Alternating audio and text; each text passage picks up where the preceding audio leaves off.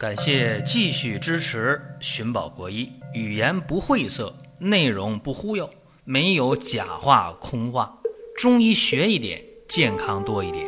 寻宝国医，求医不折腾。下面说几个微信公众号：蒜瓣兄弟、寻宝国医、光明远。各位在公众号里，我们继续缘分。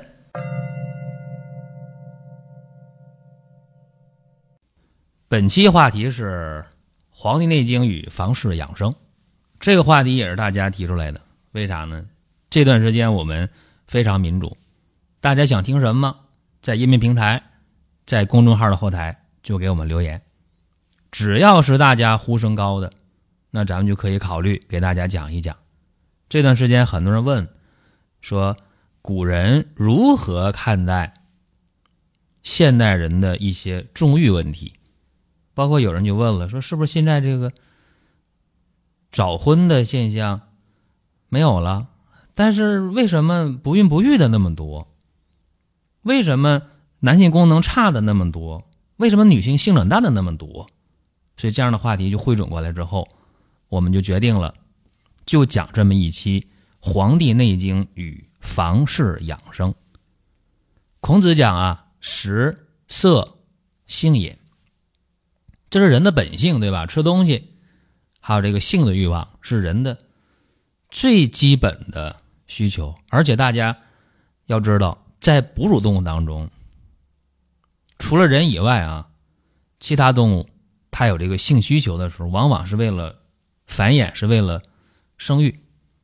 人不是，人是高级动物啊，所以人在没有生育的前提下。也会有性行为、性活动，所以这个比较特殊。《黄帝内经》当中啊，最有代表的就是《素问·上古天真论》当中就提出来了啊，要节制欲望，要保养精神。这是我概括的说一下，原文不是这么讲的。所以今天咱们就给大家说一说，到底应该如何。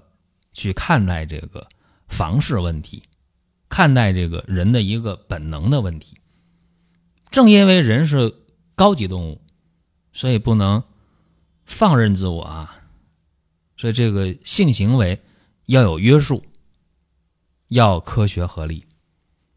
在正式讲这话题之前呢，提示大家，今天是二零一八年的十一月十一号，双十一，对吧？有人说。剁手节，嘿，购物也一样啊，也不能说随心所欲。大家说，那我看见了，我喜欢不买，我闹心啊。确实有这样人啊，有，还有一些年轻人买东西不考虑后果，是吧？买完了后悔，又有钱包空了，怎么办呢？购物也是啊，也需要有节制，真的，购物欲啊，也需要有节制，要合理合情。同时呢，咱也提醒大家。我们光远的双十一的购物节也在火爆进行当中，大家进入公众号到商城参与活动。好了，咱们正式今天的话题啊。刚才讲了《黄帝内经》的《素问·上古天真论》篇当中，对这个房事养生呢，它讲的比较多。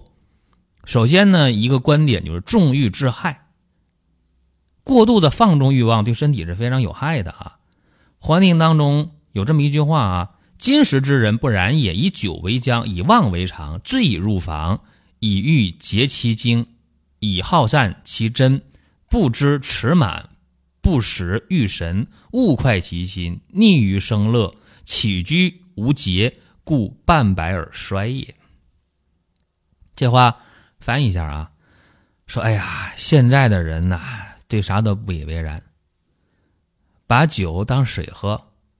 把不正常的当做正常的，喝醉了同房，而且呢，把这个精啊耗尽了，把这个真气耗散了，不知道啊，这个是图什么啊？这种呢，心里痛快了，但是呢，无常的生活，往往年过半百、五十岁，这人就衰老了，甚至衰亡。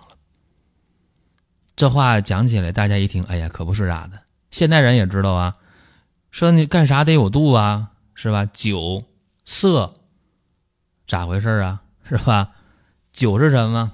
穿肠毒药。色是什么？刮骨钢刀。所以你看，这个《黄帝经》当中，《素问·上古天人论》，刚才我说了一段原文，就告诉大家了，不能纵欲过度啊，不能使劲喝酒，使劲的纵欲，是吧？这都不对啊，不能把一些不正常当做正常的去干，那就麻烦了。所以讲啊，重欲致害。这个欲呢，一个是性欲，一个是口腹之欲啊，这两方面都要节制。黄帝当中重点讲了一个七损八益，这个大家还是有必要知道的。啥叫七损八益呢？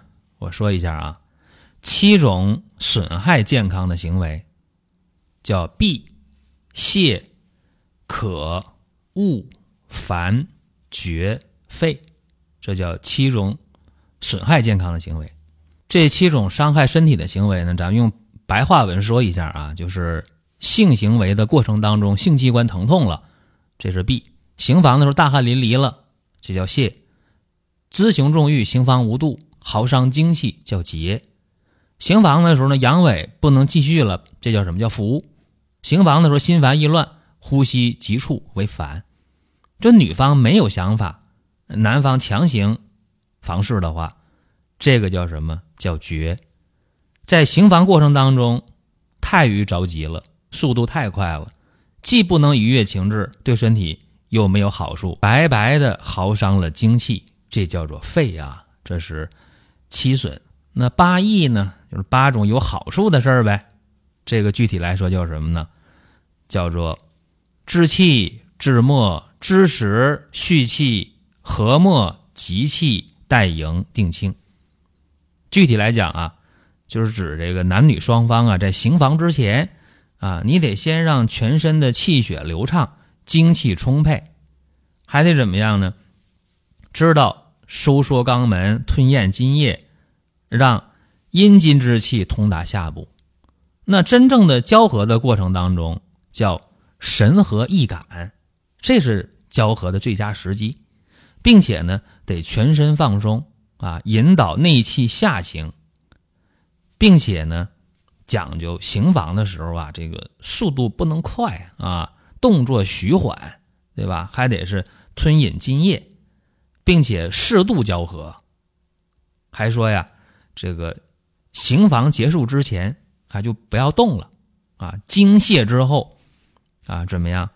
迅速的就能恢复体力啊。这就是大意来讲吧，就是七损八益啊。那么讲这个。就告诉大家，中国古人对具体的房事来讲，他是有一个很清醒的认识的。这叫七损八益，好的你可以去做，不好的就别做。还有呢，《黄帝经》讲啊，叫做适时而愈。啥叫适时而愈呢？最起码不能醉已入房吧？啊，喝醉了是吧？去进行房事。这个对身体是没有好处的，很多的阳痿早泄就和这个有关，酒精中毒性阳痿，这是现代西方医学百分之百承认的一种病，对不对？还有人说，那我少喝点酒，麻痹神经，然后就不早泄了，这可能有一定作用，刚开始。那么如果经常这样的话，经常醉已入房，呃，喝完酒了去行房，那早泄会越来越严重。阳痿会越来越典型，很多酗酒的人，阳痿早泄相当相当的明显，所以这个是不提倡的。而且，千金药方当中啊，特别详细的去描述这个房中术啊、气候啊、时节呀、呃生病啊、环境啊、呃醉酒啊、饱饭呢，这个都说的很细啊，怎么能够好好的去做这件事儿？不去损害气血阴阳，这讲的非常非常细。这里边刚才我说了，酒醉醉已入房，这个不对。那么吃饱了呢？吃的特别饱，这个也不行啊！告诉大家，你吃的太饱的时候，你的胃肠道当中需要大量的血液，那么你想一想，勃起能充分吗？是吧？人就那么多血，大部分调配到胃肠道了，所以说吃饱了以后去行房，这个也不会有好的效果，也不会有好的结果，这要注意。并且在《黄帝内经》当中啊，还讲这么一句话啊，叫做“男女构精已成人形”。《周易》里也讲啊，说“一阴一阳，之谓道也”。那么大家得知道啊，说节欲养生，说你思想无穷，所愿不得，一言于外，入房太甚，中金持重，发为金尾。即为白银，这话怎么讲呢？就是说，整天呢意淫啊。现在有很多人，他不见得就真正的去纵欲，但是想法多啊。这眼睛就不闲着，看到美女了就活动活动心思，是吧？包括一些女性也是啊，看到一些帅哥，哎，他也动心眼也琢磨啊。你想一想，天天想这个事情啊，想下半身的事情。那么所愿不得，你想的事儿又没得到，一淫于外，哈，这个一样会耗伤你的肾精。还有人说，那干脆我想了我就做吧，入房太甚，对吧？结果怎么样？你看啊，凡是频繁的、无度的、不节制欲望的人，他衰老的特别快。你看啊，眼袋呀，眼圈啊。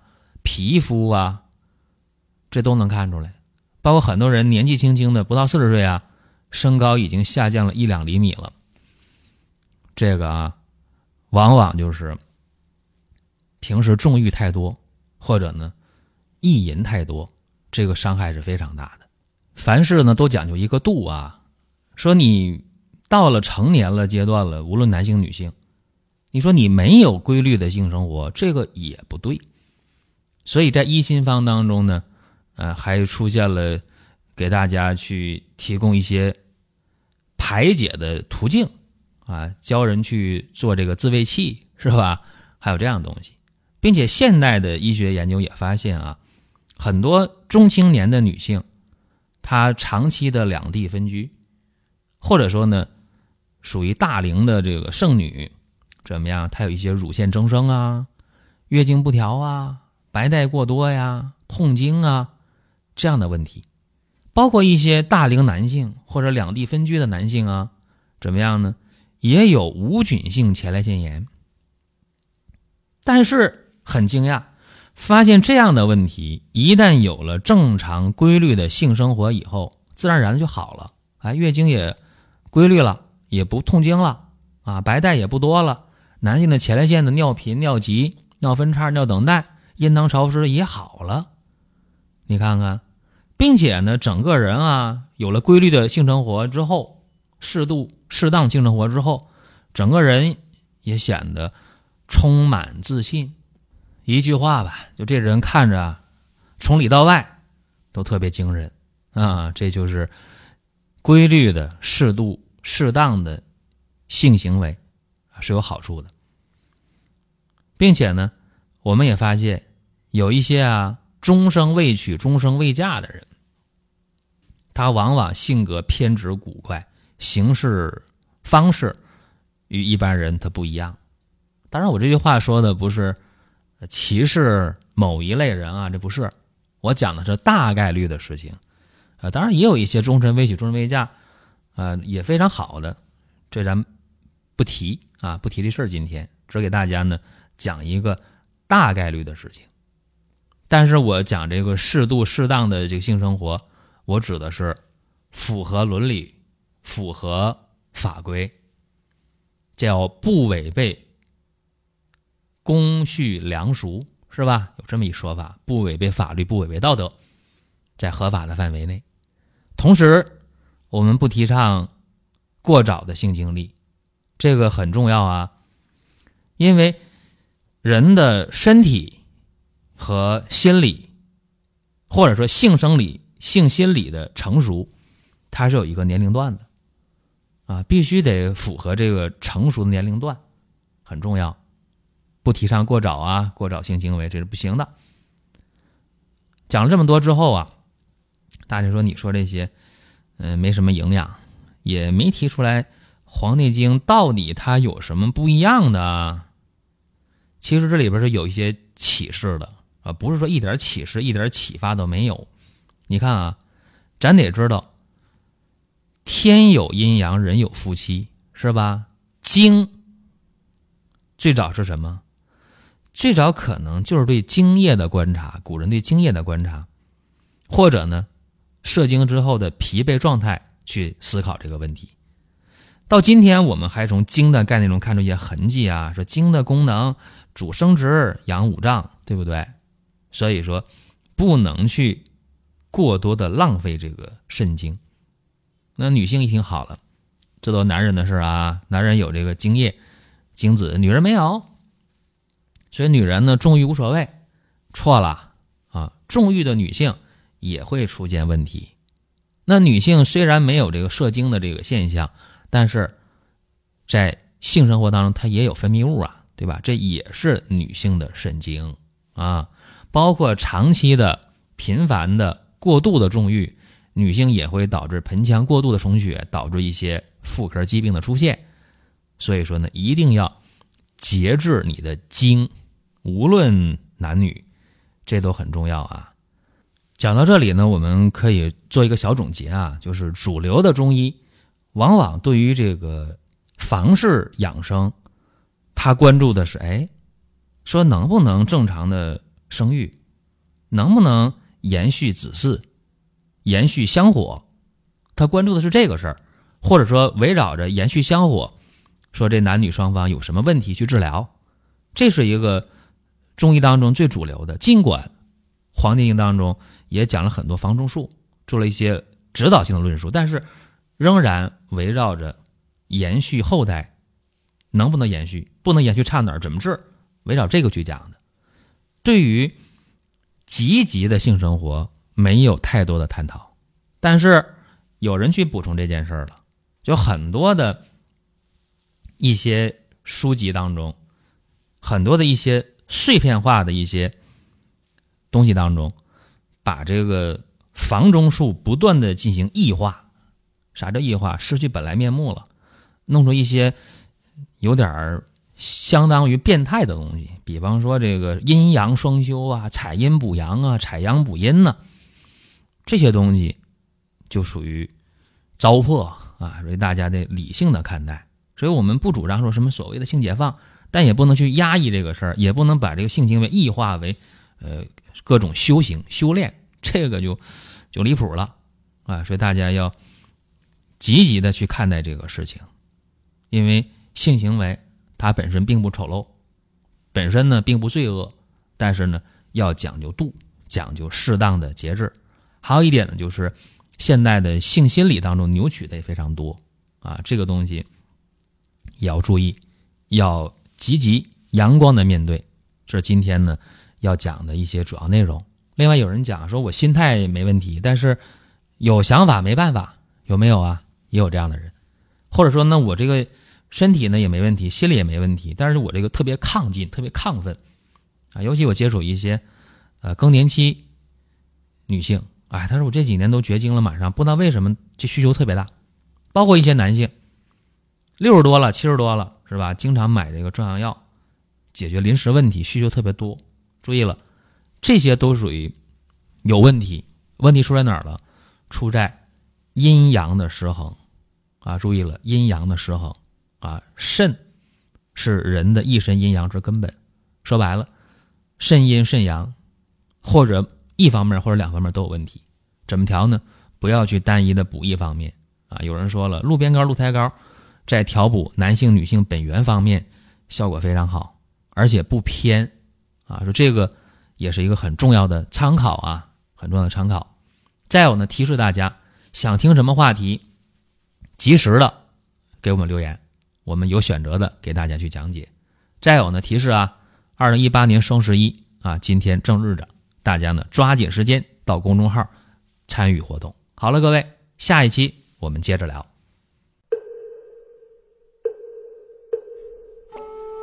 下面说几个微信公众号：蒜瓣兄弟、寻宝国医、光明远。各位在公众号里，我们继续缘分。